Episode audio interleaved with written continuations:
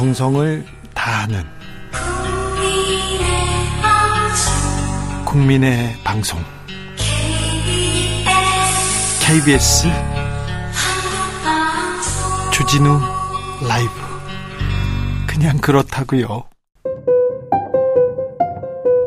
정치 피로, 사건 사고로 인한 피로, 고달픈 일상에서 오는 피로. 오늘 시사하셨습니까? 경험해 보세요. 들은 날과 안 들은 날의 차이. 여러분의 피로를 날려줄 저녁 한 끼 시사.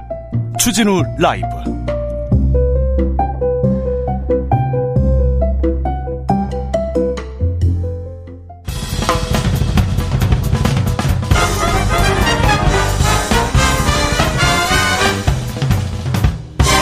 훅 인터뷰. 훅 인터뷰 이어가겠습니다. 강승규 대통령실 시민사회 수석이 국민의힘 전당 과정에서 이 사람 나오게 하지 마라, 자제하라 이렇게 요청했다고 합니다. 강신업 변호사 나오지 말라고 했는데요. 대통령실의 전당대회 개입 논란 또 불거졌습니다. 왜 이분 나오지 말라고 했는지 직접 들어보겠습니다. 강신업 변호사 모셨습니다. 어서 오십시오. 네, 안녕하십니까. 요즘 어떻게 지내십니까? 요새 계속해서 그 제가 이제 K폴 정치 연구소라고요. 네. K폴 정치 연구소. 네. 그래서 이제 K팝처럼. 네. 그래서 이제 정치 발전을 위한 그 K팝, 연구소를. 네, 만들어 가지고 네. 여러 가지 정책 공약 이런 것도 개발하고 네. 바쁘게 지내고 있습니다. 그렇습니까? 음, 지난번에 전당대회, 국민의힘 전당대회 당 대표 출마했다가 컷오프 되셨어요? 네. 컷오프 됐는데 왜 아니 왜 이렇게 같이 토론하고 같이 정기원 정책 발표도 못하냐 이렇게 좀 불만을 어, 얘기하시기도 했는데 이거 대통령실에서 이런 얘기가 있었네요. 이거 무슨 얘기입니까? 글쎄요, 이게 그 보도가 됐더라고요. 자, KBS 단독 보도입니다. 강승규 수석이 강신업 나오면 김건희 소환된다. 출마 막았다. 이런 보도 나왔습니다. 네. 글쎄요, 이거 사실은 뭐 그전에도 이런 얘기를 듣긴 했어요. 그러셨어요? 어, 뭐 그런 일이 있었다는 걸 들었는데 이때가 언제냐면 네. 올초 1월 5일, 6일 이때입니다. 네. 제가 11월 30일에 작년 네. 그 전당대회를 출마하겠다고 선언했거든요. 예. 그리고 나서 어, 상당히 그 선풍적인 그런 어떤 또 인기가 있었어요. 그래가지고 예, 1월 5일 이때 그모 그 언론사에서 네. 그 여론 조사를 했는데 돼요. 네. 하여튼 상당한 그런 상당히, 예 네, 올라갔습니다. 상당한 지지세가 있었다, 네, 그랬는데 아 그 무렵에 이 아, 지금 강수석이 어떤 여기 지인이라고 하는 사람 예. 여기 이분한테 전화를 해가지고서 좀 아, 자제를 시켜라 뭐 그랬다는 얘기인데 그 무렵에 얘기를 듣긴 했습니다. 예. 그런데 뭐 네. 담담하시네요. 뭐 오래됐으니까요. 이미 예. 또 뭐. 한- 아니 그런데 음. 건희사랑 회장 출신이라고 해서 이 이력 때문에 나오지 마라 그랬다고 합니까? 왜 그랬대요? 그거는 여기 한번 네. 강수석을 물, 불러 가지고 한번 다음에 물어보십시오. 한번. 네. 왜 그랬다고 그러는지. 저희가 강 강수석께 네. 한번, 예, 나중에 한번 불러서 네, 네, 인터뷰 요청 드립니다. 공개적으로 네, 네, 공개적으로. 예, 네. 한번 들어보십시오. 네. 왜 그랬을까요? 어떻게 생각하십니까? 그래서 저는 그렇게 생각합니다. 네. 결국은 자기들이 생각하는 어떤 그 권력 지형, 네. 권력 장악, 예. 뭐 그런 어떤 로드맵이 있는데 네. 그 로드맵에는 어, 맞지 않는다. 네. 뭐 이방인이다. 이렇게 생각을 했겠죠. 그리고 더군다나 저는 아, 지금 또 원해고 예. 또 상당히 개혁 지향적이고 네. 뭐 이런 사람이기 때문에 아무래도 자기의 그 설계도 네. 여기 안 맞아서 그랬다고 생각합니다. 그렇습니까? 네. 네. 좀 서운하시겠어요? 아, 서운하죠. 네. 네. 제가 왜냐하면 제가 들어갔더라면 네. 뭐 당대표가 되든 안 되든 그 또그 당대표 선거 과정에서 네. 그야말로 혁신적인 정책이라든가 그다음에 또 우리 정치에 나아갈 방향 예. 이런 것들을 저는 좀 알리고 네. 어, 지금 기득권 이 적폐를 타파하고 사실은 기득권이라고 하는 것은 이것이 뭐 여야의 문제가 아니고요. 네. 어, 지금 아, 정치권 국민으로부터 불씨를 받고 있기 때문에 네. 저는 그런 얘기도 좀 하고 싶었는데 그런 기회를 봉쇄당했다는 것이 그렇죠. 상당히 아쉽죠. 예비 적격 심사에서 탈락했습니다. 그래서 네. 어, 선거 운동도 못 하고 이렇게 뜻을 접었는데요. 그 당시에 네. 변호사님 이렇게 나오지 말라고 얘기했다고 하는데 나경원 전 의원 그리고 안철수 의원한테도 이렇게 음, 대통령실에서 직접 이렇게 비방하거나 뭐좀그 반대하는 목소리 계속 냈었어요. 그거는 네. 어떻게 보십니까? 저도 그 일환이라고 생각합니다. 그 네. 연장선상에 있다고 생각하는데 당시 뭐 나경원 또 안철수 의원에 대해서 어 사실은 뭐 어, 그 당시 용산에서 직접적으로 말이죠. 네. 어, 그런 수석들이 또 얘기를 한 것도 있고 또 뭐 카톡방에서 네. 뭐 그랬다는 얘기도 있는데 어쨌든 이런 것들이 뭐 잘못된 것이죠. 예. 그런데 저는 그렇게 생각합니다. 보통은 아, 이런 일이 왜 벌어지냐면은 그 밑에 있는 사람들 수석이라든가 이런 참모라고 그러죠. 네. 어, 참모는 사실은 익명의 정렬을 가져야 돼요. 예. 그러니까 아, 뒤에서 그야말로 어, 보조하는 이런 어떤 역할을 해야 되는데 자기 어떤 공을 세워보겠다든지 내지는 자기의 어떤 그 권력을 과시하려는 그런 아, 모습을 보이다 이런 일이 벌어지거든요. 예. 그렇기 때문에 이게 무슨 예를 들어서 아, 누가 어떤 아, 일사불란하게 딱 계획을 짜가지고 그렇게 했다고 보지는 않고요. 예. 아, 그러니까 어떤 그 수석이든 또는 아, 뭐 그 관계자든 간에 말이죠. 네. 자기의 어떤 그 관종 내지는 또 좀 공을 세워보려고 하는 그런 욕심 이런 것들이 아닌가 생각합니다. 그런데 대통령실의 당무 개입이고 네. 불법이지 않습니까? 그렇죠. 대통령실에서 이제 당무 개입을 하면 그건 당연히 불법이고요. 예. 이거는 이제 정당법 위반이 될 수도 있고요. 예. 뭐 비근하게 박근혜 대통령이 그 예. 당시 그 정당 당 대표 선거에 예. 어, 그 개입했다는 이유로 그게 2년이었거든요. 그게 네. 2년이었습니다. 네. 그러니까 이건 당연히 불법이고 글쎄요. 이것들이 가지는 어떤 그 파장이 있기 때문에 또 안철수 후보 같은 경우는 네. 당시 안철수 의원 같은 경우는 이 강석을 또 고발까지 했어요. 예. 지금 그렇기 때문에 이것이 문제가 될 여지는 있겠죠. 그렇죠. 네. 문제가 될 여지도 있고 불법인데 네. 그래도 강신업 변호사는 이렇게 또 편안하게 말씀하시네요. 그런데 그때는 제가 이제 사실은 제가 요 때는 제가 이 얘기를 들었지만 그걸 무시했어요. 예. 왜 그러냐면 저한테 전화를 한 것도 아니고 예. 그다음에 또뭐 어, 강석이 그렇게 얘기를 했다 그래서 내가 그걸 또 뭐 들어야 될 의무도 아니, 없는 주변에 거니까. 얘기를 하면 영향을 받죠. 그리고 음. 주변 사람들 네. 대통령실에서 네. 제 아니랜다 이렇게 얘기를 네. 하면 주변에 강신업 주변에 가지 말라 이런 얘기로 뭐 그런 거 아닙니까? 그렇죠. 그런데 그 후에 제가 정말 열받았던 거는 그 후에 네. 이제 컷오프 시킨 거. 네. 그건 정말 이해할 수가 없었어요. 그러니까 지금 생각해 보니까 그때는 이제 뭐 또 이해할 수 없었다 정도였는데 아 이제 이해가 돼요. 그러니까 강석의 이런 어떤 스탠스와 아. 그리고 컷오프 시키는 게 연관이 되잖아요. 이제. 네. 그러니까 그 당시에 왜 강신업을 갖다 컷오프 시킨 거냐. 그래서 국민들도 궁금해했거든요. 예. 근데 그 어떤 아, 실마리가 풀리는 것 같은 아 이래서 그랬구나. 물론 추측은 했지만 네. 그것이 이제 확인되는 순간이죠. 자, 강신업 변호사 네. 어찌 보면 대선에서 네. 건의사랑 이끌기도 했고요. 어, 윤 대통령 이렇게 당선의 공신이기도 합니다. 하지만 윤핵관이라고 볼 수는 없는데 윤핵관들이 왜 강신업 변호사 견지할까요? 제가 이제 언론 미디어 특보도 했고요. 예? 어쨌든 대통령 그 선거 당시 열심히 한 건 사실입니다. 그거 예? 다 알고 있습니다. 예? 대통령께서도 알고 계시고 물론 윤핵관도 알고 있죠. 네. 근데 윤핵관들이 저를 견제하는 이유는 어, 자신의 권력을 더 계속해서 좀 공고히 하고 네. 자기들만 어떻게 보면은 스크럼을 짜고 싶기 때문이죠. 밖에서 어떤 사람이 들어와 가지고 정치 개혁을 얘기하고 네. 그러면 이게 불편한 거죠. 네. 이거는 아주 그래서 정당 민주주의에 반하는 그런 어떤 스탠스라고 볼 수 있어요. 그렇습니다. 그런데 네. 이 정치가 이 세력을 음. 늘려가야 되는데 네. 어저 사람도 저 사람도 영향력을 가지면 안 돼. 저 그렇죠. 사람도 쳐내고 저 사람도 그렇죠. 쳐내고 다 이러면 네. 이건 잘못된 거잖아요.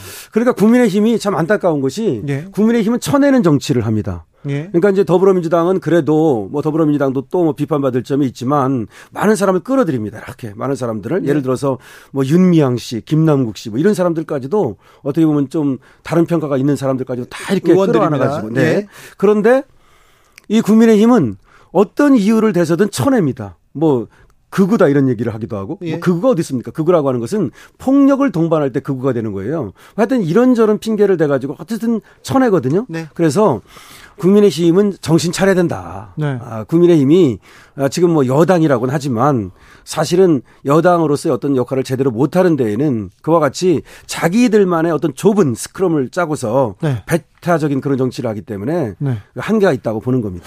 그래요. 국민의힘 네. 뭐 하고 있는지 잘 모르겠다. 네. 존재감 없다는 얘기는 계속 나옵니다. 네. 존재감 없고요. 물론 지금 뭐 소수당이기 때문에 한계는 있습니다. 분명히. 그리고 또 어, 더불어민주당의 상황이 또 복잡하기 때문에 네. 이렇게 어떤 협치 같은 것이 잘 안 되는 건 맞습니다. 네. 그렇다 하더라도 어, 책임은 여당한테 있거든요. 그렇죠. 그러니까 야당한테 책임을 돌리고 니들 때문에 다 못했다. 법도 못 만들었다. 아무것도 못했다. 그거는 책임 정치의 자세가 아니죠. 그렇죠. 그럼 여당을 하지 말아야죠. 네. 그렇기 때문에 이 국힘이 국민의 힘이 좀더 아, 지금 뭐 여러 가지 상황을 다 고려하더라도 네. 그렇다 하더라도 국민의 힘이 더 적극적으로 어떤 민주당을 설득해서라도 법안을 통과시키고 국민의 아, 어떤 민생 법안을 만들어내고 개혁하고 어, 그런 작업을 계속해야 됩니다. 자, 국민의힘은 그렇던데 네. 윤석열 네. 대통령은 어떻습니까? 윤석열 대통령이 뭐 잘하시는 건 많이 있죠. 그런데 저번에도 제가 나와서 한번 그 말씀을 드린 것 같은데 인사에 대해서만은 네. 아, 조금 더 이렇게 좀 천하의 인재를 두루 구하는 자세. 예. 그러니까 아, 그 어, 어떤 뭐 좀 넓게 좀 보시고 어 그래서 좀 인재를 쓰면 어떨까 싶은데 지금 보면은 뭐 윤핵관이 됐든 아니면 뭐 또 어 그 하여튼 몇몇 사람들의 어떤 그 추천 네. 또는 몇몇 사람들 안에 그 boundary 네. 이 안에서 사람을 돌려 쓴다든지 네. 내지는 그 사람들이 추천하는 사람만 쓴다든지 아, 쉽게 말하면 뭐 이명박계 예. 뭐 이런 사람들 그렇죠. 예 그런 것들은 조금 굉장히 아쉽죠. 예. 네. 오늘 광복절 경축사도 네. 너무 이렇게 약간 지역적이지 않냐 이런 지적도 있습니다. 네, 지금 이제 윤석열 대통령의 지향점을 좀 알 수가 있는데요. 이제 반국가 세력이라는 말씀 하셨잖아요. 네. 그리고 이제 광복절 보통 이제 경축사 같으면 뭐 대북 관계, 대일 관계 그렇죠. 이렇게 얘기를 하는데 윤석열 대통령은 이제 그런 어떤 어, 수사적인 예. 어, 그런 것들은 별로 안 좋아하시는 것 같고 가장 핵심적인 것이 지금 이제 아, 우리나라의 정통성과 정체성을 바로 세우는 일이라고 생각하시는 것 같아요. 네. 그래서 뭐 그렇게 볼 수는 있습니다만은 아, 윤석열 대통령이라든지 지금 우파의 어떤 뭐 지금 아, 그런 어떤 목소리가 또 그런 것들이 있다 보니까 그걸 네. 대변한 것으로 봅니다. 알겠습니다. 네. 김건희 여사는 어떻게? 김건희 여사는 뭐 지금 뭐 잘 지내고 계시지 않겠습니까? 네. 네. 잘하고 계십니까? 네. 김건희 여사는 사실은 뭐 잘하고 못할 것이 없지 않습니까? 이번에 이제 미국도 뭐 안 따라가신다 그러던데, 아, 뭐, 김건희 여사는 저는 사실은 그렇습니다. 오히려 대통령은 비판의 대상이 돼야 되고 뭐 잘한다 못한다 이렇게 돼야 되지만 여사는 여사가 예를 들어서 그할수 있는 어떤 역할과 한계 이런 네. 것들이 있기 때문에 그렇게 뭐 그렇게 그 선거 전처럼 네. 그렇게 비판의 대상이 되는 건 바람직하지 않다고 생각합니다. 알겠습니다. 음. 근데 강신업 변호사님은 네. 이렇게 어, 정책도 만드시고요. 네, 그리고 네. 또 국민의힘도 잘못하면 잘못한다 이렇게 얘기하는데 네. 그래서 저기 윤핵관 분들한테 좀 미움받는 거 아닌가요? 그래서 저를 좀 많이 좀 이렇게 불러주시고 저의 어떤 그 정책을 갖다가 이 있는 시간도 좀 주시고 저는요 사법 개혁이라든지 정치 개혁이라든지 여러 가지 개혁 방안을 많이 갖고 있어요. 네. K4 정치연구소를 통해서 아니, 그러니까 벌써 많이 발표했습니다. 개혁 얘기하고 그러면 안 좋아해요 그분들이. 그럼 어떻게 해요? 아 그렇지만 또 개혁을 해야만 우리 국민들이 그러니까 네. 정치는 저는 국민을 보고 하는 거지 네. 뭐 국민의 힘을 보고 또는 뭐 어, 누구 일 개인을 보고 하는 것은 아니라고 생각합니다. 네. 대통령실 수석이 네. 강신업 네. 나오면 안 된다. 출마 막았다. 이건 큰 문제입니다. 이 논란은 네. 어떻게 정리됩니까? 사실은 이거는 이제 어, 강승규 수석이죠. 네. 강승규 수석이 뭐 원래 또 좀 그럴 시기도 됐고 책임지고 어좀 그런 모습을 좀 보이면 어떨까 네. 아, 생각이 됩니다. 그러니까 또 뭐 대통령께서 어떤 뭐 결단을 내리고 뭐또 네. 그거보다는 본인이 네. 이 정도 이제 이것이 불거지고 네. 문제가 됐다면 아, 대통령의 어떤 그 어, 부담을 덜어드리고 네. 또 국민들에게 책임지는 정치. 네. 그래서 그것이 바람직하다고 생각합니다. 주진우 라이브에서는 대통령실 네. 입장도 듣고 싶습니다. 자, 네. 공개적으로 이렇게 저희가 시간 요청했는데요. 네, 말씀하실 게 있으면 언제든지 언제든지 연락 주시면 됩니다. 어, 강신업 변호사와 얘기 나눴습니다. 감사합니다. 네, 고맙습니다. 교통정보센터 다녀올게요. 김민혜 씨.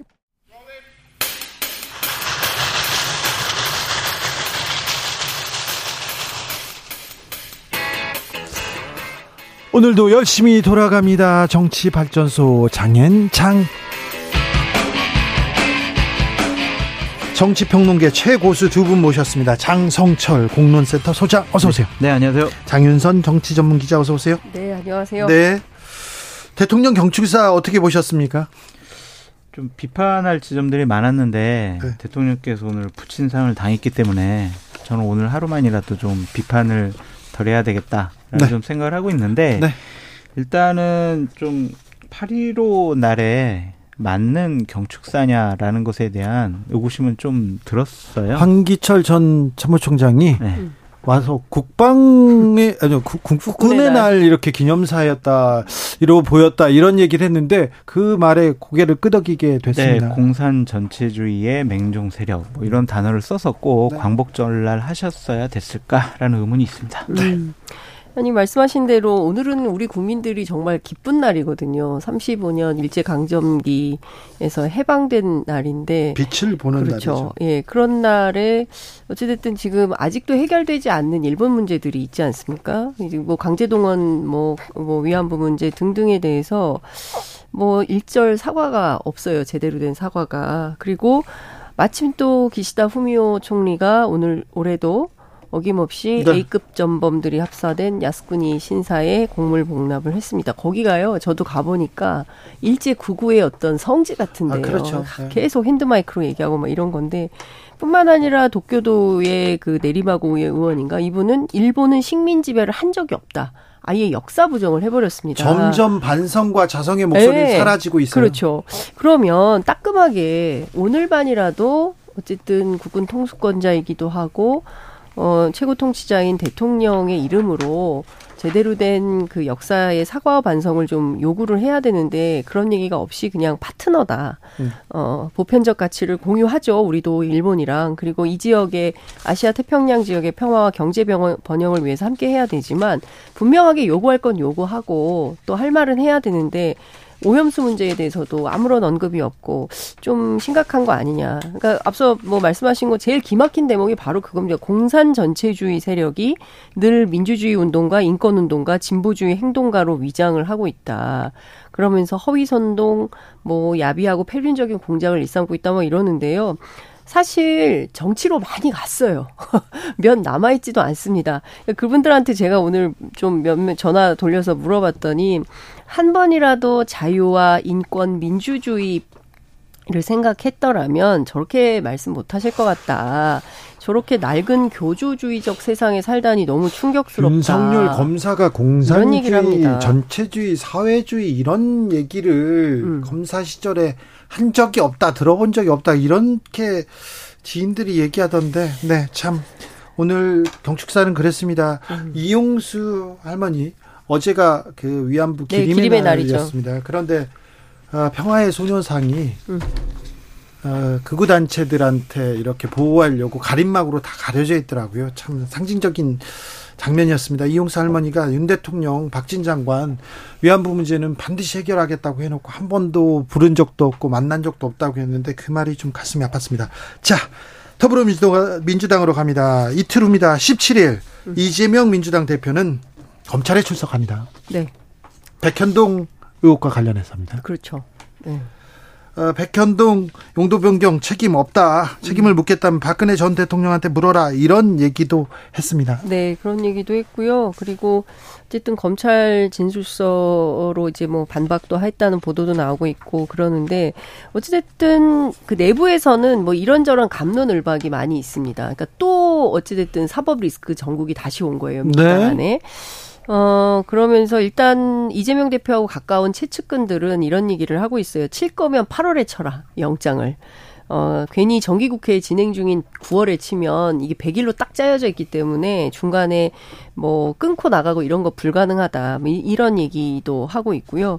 그리고 아마도 두 번 정도 부를 것 같다. 8월 말에 한 번 더 대북송금으로 부르고 그리고 네. 이제 9월에 어 정기국회가 열리면 그때 때 하지 않겠냐라는 이제 관측들이 나오고 있는데요. 관련해서 설왕설래가 굉장히 많은데 비명계 쪽에서는 차라리 이재명 대표가 스스로 어 당의 의원들한테 가표를 요구해서 분위기를 좀 만드는 게 어떻겠냐 이런 얘기를 하고 있고 친명 쪽에서는 아니 당이 가표 찍어서 대표를 내몰면 그 자체로 법원한테 이재명 구속의 정당성의 어떤 명분을 주게 된다. 이거를 어떻게 이런 결정을 하라고 하냐 말도 안 된다. 이제 이렇게 하고 있고요. 이제 여기저기 속하지 않는 무게파들은 이런 얘기를 합니다. 어차피 자유투표 될 것 같은데 가표가 지난번보다는 많이 나올 것 같긴 하다. 그런데 아마도 부가 더 많아서 결국은 방탄국회 논란 속에 이재명 대표는 불구속 재판 받게 되지 않겠냐 이제 이런 얘기를 하고 있어요. 아, 그래요. 참 이것도 변수가 되네요. 그런데요, 장윤성 기자님. 네. 이화영 전 경기도 부지사. 음. 음, 재판 그리고 쌍방울 대북 송금 문제도 에, 이재명 대표는 풀어야 될 숙제입니다. 그렇습니다. 그러니까요. 이게 사건의 출발이 사실은 이화영 전 부지사가 쌍방울에서 뇌물 받은 사건이에요. 예. 어. 그리고 실제 공소장에 딱 한 줄이 있다는 거예요. 쌍방울을 돕는다면 뇌물을 받았다. 이렇게 이렇게 나와 있다고 김형태 변호사가 설명을 해주는데 어, 어쨌든 이 사건에 이제 착종돼서 막 벌어진 게 김성태 쌍방울 회장의 대북 송금이 엮여 있어서 그래요. 800만 불이 갔는데 그 중에 500만 불은 그러니까 검찰발로 언론에 보도된 바에 따르면 500만 불은 어, 경기도 스마트팜 사업 대납이고 300만 불은 이재명 대표 그 방북 대가다. 네. 이렇게 알려져 있긴 한데 실제 공소장에는 그런 내용이 나와 있지 않다는 겁니다. 어, 그렇기 때문에 실제로 내용은 어떻게 되어 있냐면 이 대북 송금 500만 불에 대해서는 그 쌍방울의 그 나노스라는 그 협력사가 있는데 그 회사의 히토리오 광산 채굴권 그 계약금이다. 그리고 300만 불은 사실상 어 김성태 회장 방북을 위한 거다라고 얘기를 하고 있어요. 그러면 이 재판을 차라리 공소 이재명을 엮고 싶으면 차라리 공소장 을 변경할 것 같습니다. 변경을 해서 제3자 뇌물죄로 엮으면 차라리 얘기가 되지 않냐. 그렇지 않는 한 이거는 사실 재판이 불성립돼서 공소기각할 수밖에 없다라는 주장을 하고 이제 그렇게 파행이 됐던 이런 상황인 겁니다. 그런데 어찌됐든 언론 보도를 종합하면 이화영 전 부지사는 어, 이 300만 달러 대납과 관련해서 2019년 7월 그리고 12월 두 차례에 걸쳐서 이재명 당시 경기지사에게 보고했다. 이런 취지로 이제 검찰이 진술을 했다는 것이고 네. 검찰은 이 확보한 진술을 가지고 네. 앞으로 있을 22일 재판에서 변호사 출석하고 이화영 음, 지사 부지사에게 증거 동의를 받아서 합법성을 좀 만들어 놓으면 이재명 대표에 대한 영장 청구 요인이 될 수 있지 않겠냐 이런 얘기가 나오는데요. 근데 실제로 민주당 안에서는 증거가 없다. 뭐 증언은 있지만 그래서 이거 법원 가면 기각된다 이제 이런 얘기도 하고 있어요. 쌍방울 그리고 백현동에서 두 갈래에서 지금 이재명 대표한테 계속 이렇게 압박이 조여지고 있습니다. 이재명 당대표와 민주당의 행태를 보면 정말 지긋지긋하고 뻔뻔하다라고 볼 수밖에 없습니다. 대장동은 국민의힘 탓이고 뭐 쌍방울 뭐 대국송금 탓은 뭐 김성태 회장 탓이고 백현동은 박근혜 탓이고 다 남 탓이에요? 이재명 당대표는 잘못 없어요? 형수에게 욕설한 거는 그럼 형수 탓이고 검사 사칭한 것은 검사 탓이고 음주운전한 것은 그러면 교통경찰 탓이에요? 아, 여기서 형수가 또 왜 나옵니까? 아, 죄송합니다. 또. 옛날 네. 네. 그러니까 이런 모습들을 보이는 게 네. 이게 남 탓하는 거 아니에요. 그냥 나는 하나도 잘못한 것이 없다라고 얘기하는 것이 과연 맞느냐. 백현동 개발에서 특히 의혹은 우리가 세 가지로 축약을 할 수가 있죠. 왜 그 막대한 이익이 예상되는 개발에 네. 성남 도시개발공사를 왜 배제시켰냐라는 것. 그리고 4단계 용도 지역을 왜 상향시켰느냐. 자연녹지에서 준주거지로 왜? 박근혜 탓이에요, 이것이? 공문 때문이에요. 그리고 임대주택 비율을 100%에서 10%로 줄였어요.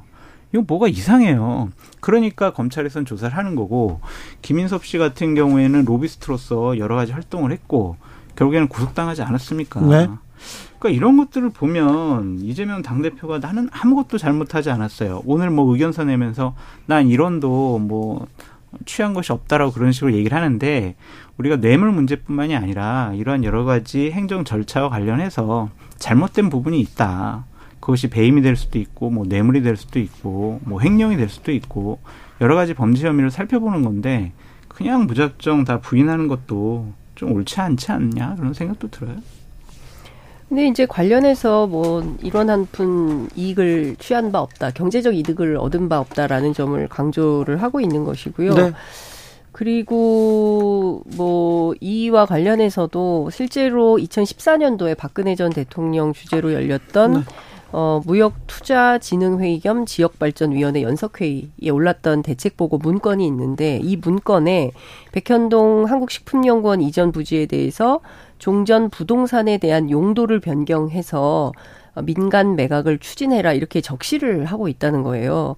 그러니까 국토교통부 식품연구 이거는 이제 네. 당시에 경기도지사 시절에 국회에 나와서도 똑같은 얘기를 했었던 건데요.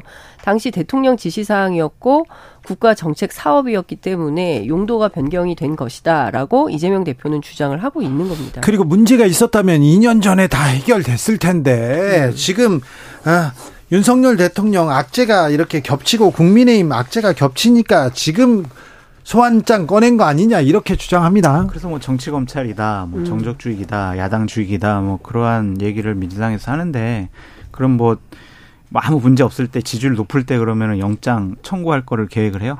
그럼 지지율 아주 높을 때 이재명 당대표 소환 조사해요? 그것도 웃기잖아요. 네. 그러니까 한없이 의심하려면 끝이 없다는 생각이 들고 본인은 일원도 취득하지 않았다라고 하지만 백현동 관련해서는 로비스트 측근이었던 김인섭 씨에게 막대한 이익을 줬고 대장동 사업과 관련해서는 대장동 일당들에게 정말 어마어마한 천문학적인 그런 이익을 줬잖아요. 네. 그러니까 그런 것들에 대해서 검찰이 여러 가지를 잘 살펴보겠죠. 네, 지켜보자고요. 그래요. 예. 지켜봐요. 네, 지켜보자고요. 자, 민주당은요 이재명 대표의 소환에는 별로 소환에 대해서는 별로 걱정이 없는데 이 부분에 대해서는 걱정이 좀 있는 것 같습니다. 이동관 방송통신위원장 후보자 인사청문회를 어떻게 치러야 되는지 준비를 잘하고 있는지 이게 어찌 될든지 이게 매우 중요합니다. 네, 제가 먼저 얘기하면 이거 끝났어요 네. 청문회. 끝났다고요? 네, 끝났어요. 증인 채택이 한 명도 안 됐잖아요. 어떻게 근데 청문회에 끝났어요. 증인 채택을 한 명도 안 해주면 어떻게 합니까? 그러니까 그거를 증인 채택을 한 명도 뭐 이렇게 뭐 합의를 보지 못한 민주당의 전력이 상당히 약하다라고 볼 수밖에 없고 그냥 새로운 사실이 나오더라도 그냥 정치 공방으로 그리고 국민의힘에서는 이동관 후보자를 보호하는 그래서 난장판으로 만들 거란 말이에요. 그렇다면은 민주당이 원하는 성과를 이번 청문회를 통해서 이뤄낼 수가 없다. 결국에는 이것도 이재명 당대표의 지도력의 문제가 아니냐. 그렇게 비판하지 또 이것도 이재명 대표 잘못입니까? 당 대표잖아요. 음. 아니 근데 실제로 뭐 내부 취재를 해보면 열심히 준비하고 있다라고 네. 말은 합니다. 네. 네. 빈틈없이 준비하고 있고 문건도 계속 나오고 네, 있고요. 그리고 이제 두 개의 전선이 있죠. 하나는 이제 여야의 전선이 대척점이 있을 것이고 또 하나는 이제 언론하고의 전선도 있는 거 아니겠습니까? 네. 그러니까 기자들이 이제 세게 취재를 해서 다종다양한 그런 뭐 보도들이 계속 나오고 있는데 앞서 말씀하신 것처럼 증인 채택도 안 되고 그리고 뭐 이렇게 그 18일 날 인사청문회가 세게 펼쳐진다 한들 대통령이 마음을 바꿀 리는 일도 없다. 어찌됐든 이거는 그냥 강행하지 않겠냐라는 어떤 뭐라 그래 그런 표현을 뭐라고 해야 될까요? 그러니까 하여튼 음. 뭐 자괴감도 있고 뭐 그런 것 같기도 해요. 당 내부에 이렇게 취재를 해보면 실제로 이렇게 하는 열심히는 하긴 하지만 네. 증거를 찾아서 세게 준비는 하지만 이게 큰 틀의 분위기나 물줄기를 바꿀 수 있겠냐에 대해서는 조금 회의적인 것 같습니다. 그런데 음, 민주당 의원들보다 기자들이 더 걱정하는 것 같아요. 이동간의 입성이라 맞아요. 이거는 언론 지형에 엄청난 영향을 미칠 것 같습니다. 어제 KBS 이사장 이렇게 해임됐습니다. 음. 그리고요. 이제 앞으로 MBC도 그 길을 갈 것 같고요. 그 다음에는 사장 남았고요. 그 다음에는 뭐 이제 본부장 뭐 국장급 인사도 있고 진행자 인사들도 있고 다 있을 텐데 그리고 어떻게 언론 지형이 될 것인지 어, 이명박 정부 때 봤잖아요. 그런데 민주당에서는 뭐 어쩔 수 없을 것이다 이런 시각도 있다고요. 그 주진 앵커님이 본인 걱정 더 하시는 거 아니에요? 아니요. 나는 걱정 안 해요. 왜요? 아유, 난, 아유, 걱정 안 해요. 그러니까 어떻게 걱정 많이 할 것 같은데. 음, 음. 이동관, 이동관 후보자가 네. 그냥 거의 무혈 입성할 것 같아요. 아니, 무혈 입성이라뇨. 왜요? 그분이 지금껏 해온 일이 있는데. 아니, 그러니까 사실. 방통위원장으로 무혈 입성할 것 같아요. 그냥. 공영방송 정상화 이런 얘기를 이동관 후보자가 얘기하면 안 됩니다. 저는요. 전두환 정권에서 정의사회 구현 얘기했지 않습니까? 음. 그 생각이 그냥 그 기시감이 듭니다. 그러니까 그들이 생각하는 방송 환경의 정상화와 우리가 생각하는 정상화는 좀 다른 개념인 것 같다라는 네. 생각이 들고 네. 어쨌든 이 자리에서도 여러 차례 말씀을 드렸지만 무리해서 이동관 후보자를 방통위원장에 임명하려는 것은 네. 내년 총선용이에요. 결국에는 내년 총선에 있어서 방송에서 기울어진 운동장을 바로잡아야 되겠다. 그것은 진행자 바꾸고 패널 바꾸고 사장 바꾸고 본부장 바꾸고 그렇게 정상화를 시키겠다라는 의지가 강한 것 같습니다. 근데 실제 그런다고 장악이 될까요? 그러니까 예전 2008년 15년 전만 하더라도 방송 환경이 굉장히 이렇게 어 많지 않았고 장악할 수 있었어요. 보수 언론 중심으로 공영방송을 잡으면 뭔가 언론의 분위기나 흐름을 바꿀 수 있었어요. 그런데 지금은 뉴미디어가 너무 많이 발달해 있고 그런데요. 사람들이 안 보면 다른 매체를 찾아갑니다. 그런데 외신도 많이 보지 않습니까? 기자님. 네.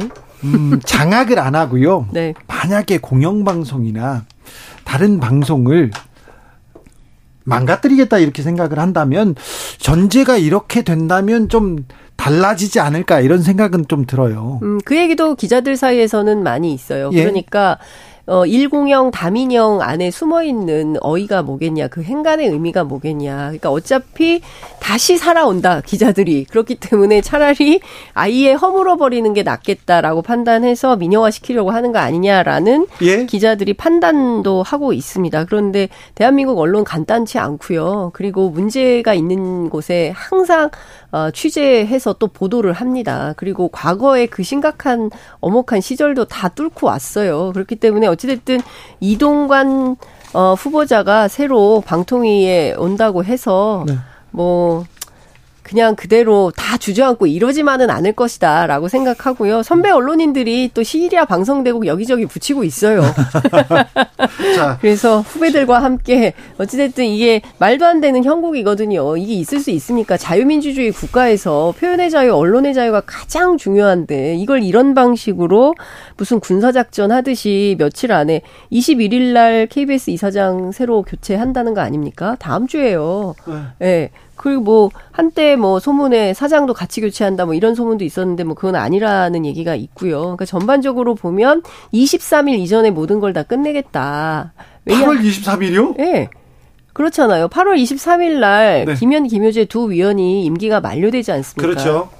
그렇게 되면 이상인 위원 하나 남아요. 네. 그러면 일을 할 수가 없지 않습니까? 그러니까 이동관 위원장이 들어가는 거고요. 그러면 최민희 위원도 빨리 임명장을 줘서 일할 수 있게 해, 라 이런 얘기가 임명 안 한다고 거죠. 하지 않습니까? 국민의힘에서는 정치인 출신이기 때문에 안 된다고 얘기하잖아요. 뭐 여러 가지 이유를 걸고 안 된다고 얘기는 하고 있는데. 근데 정치인 출신 어, 국민의힘 추천 사람들도 정치인 출신 두 분 가셨잖아요. 아니, 김효재 위원장도 뭐 그리고 그렇죠. 안영환 네. 전 의원도 네. 있었고요. 그런데 아니 그리고 지금 이동관 위원장도 정치인이에요. 네. 네? 네. 출마도 하고 하지 않았습니까? 정당에 가입도 했었고. 근데 어쨌든 문재인 정권 시절에 공영방송 KBS, MBC 사장들을 무리하게 쫓아내고 이사들 학교까지 쫓아가지고 집회하고 그만두라고 피켓 시위하고 이런 모습들은 문재인 정권 또 방송 장악, 방송 정상화 이런 것에 할 말은 없다라는 좀 생각도 듭니다.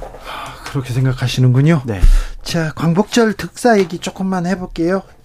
김태우 전 강서구청장 얘기가 나옵니다. 음, 특사를 받자마자 네, 강석으로 돌아가겠다 이런 입장 냈습니다. 그러면요 대법원 판결 유죄 판결 받은 지 몇 달 만에 그러니까요. 특사가 나왔고 석 달도 안 됐어요. 5월 18일이니까. 어그 강서구청장의 문제로 음. 과실로 재보궐 선거가 치러졌는데 다시 특사로 다시 나간다고요? 근데 국민의힘 쪽에서는 여권에서는 네. 아 이게 무슨 구청장 시절에 저질렀던 범죄 때문에 그런 거 아니잖아. 의인이야 의인. 옳은 일을 하다가 이렇게 됐어. 공익 제보자라고 얘기합니다. 네, 문재인 정부 시절에 조국 민정수석이 했던 부적절한 여러 가지 행동들에 대해서 공개적으로 국민들에게 알려줬기 때문에 이것은 억울한 사람이다라는 인식이 강한 것 같고 그래서 사명과 복권을 같이 해줬다라고 말씀을 드리고 제가 그냥 간단하게 정리해드리면 김태우 전 구청장은 무조건 출마할 것 같아요.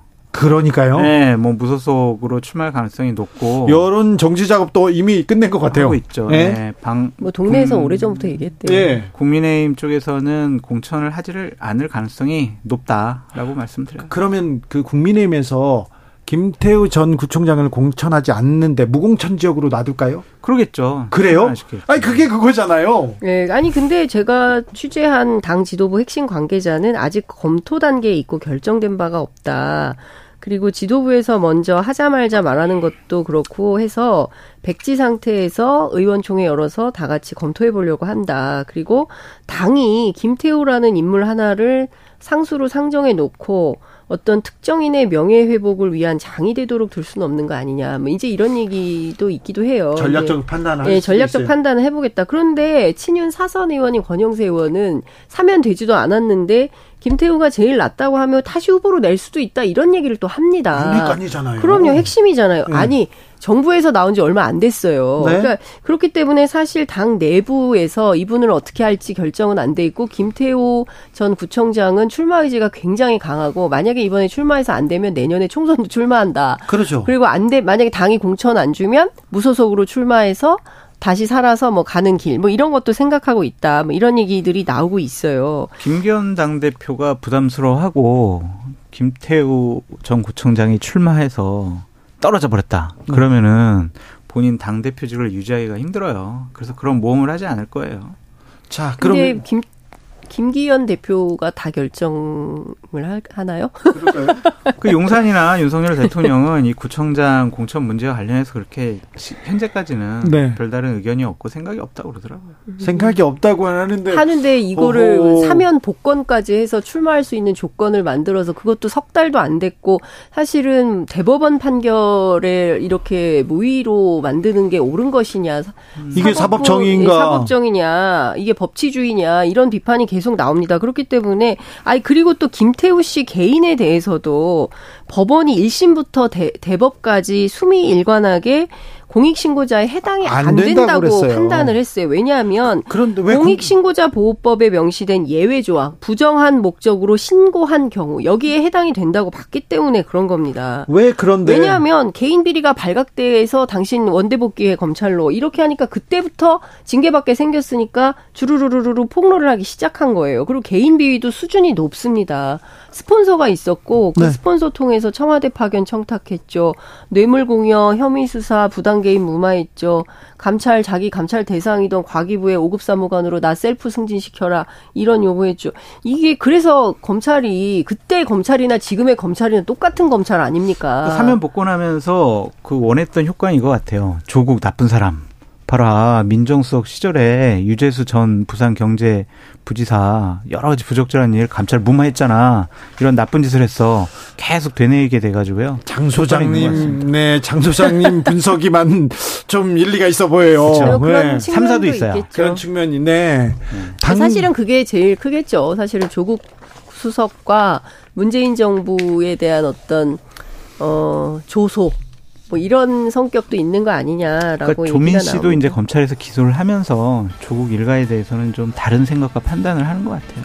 좀 여러 가지. 근데 이렇게 검찰권이 그리고 법이 그리고 특히 대통령의 사면권이 어떤 측면에서 보면 상당히 어떤 사적 감정이나 이런 것에 의해서 좌우된다는 것 자체가 공적 통제가 필요한 영역에서도 사적으로 한다면 이건 굉장히 심각한 겁니다. 그 말은 옳은 말인데 네? 대통령의 사면권은 항상 남용되고 있어요. 감사합니다. 네. 끝났어요? 네. 아, 예.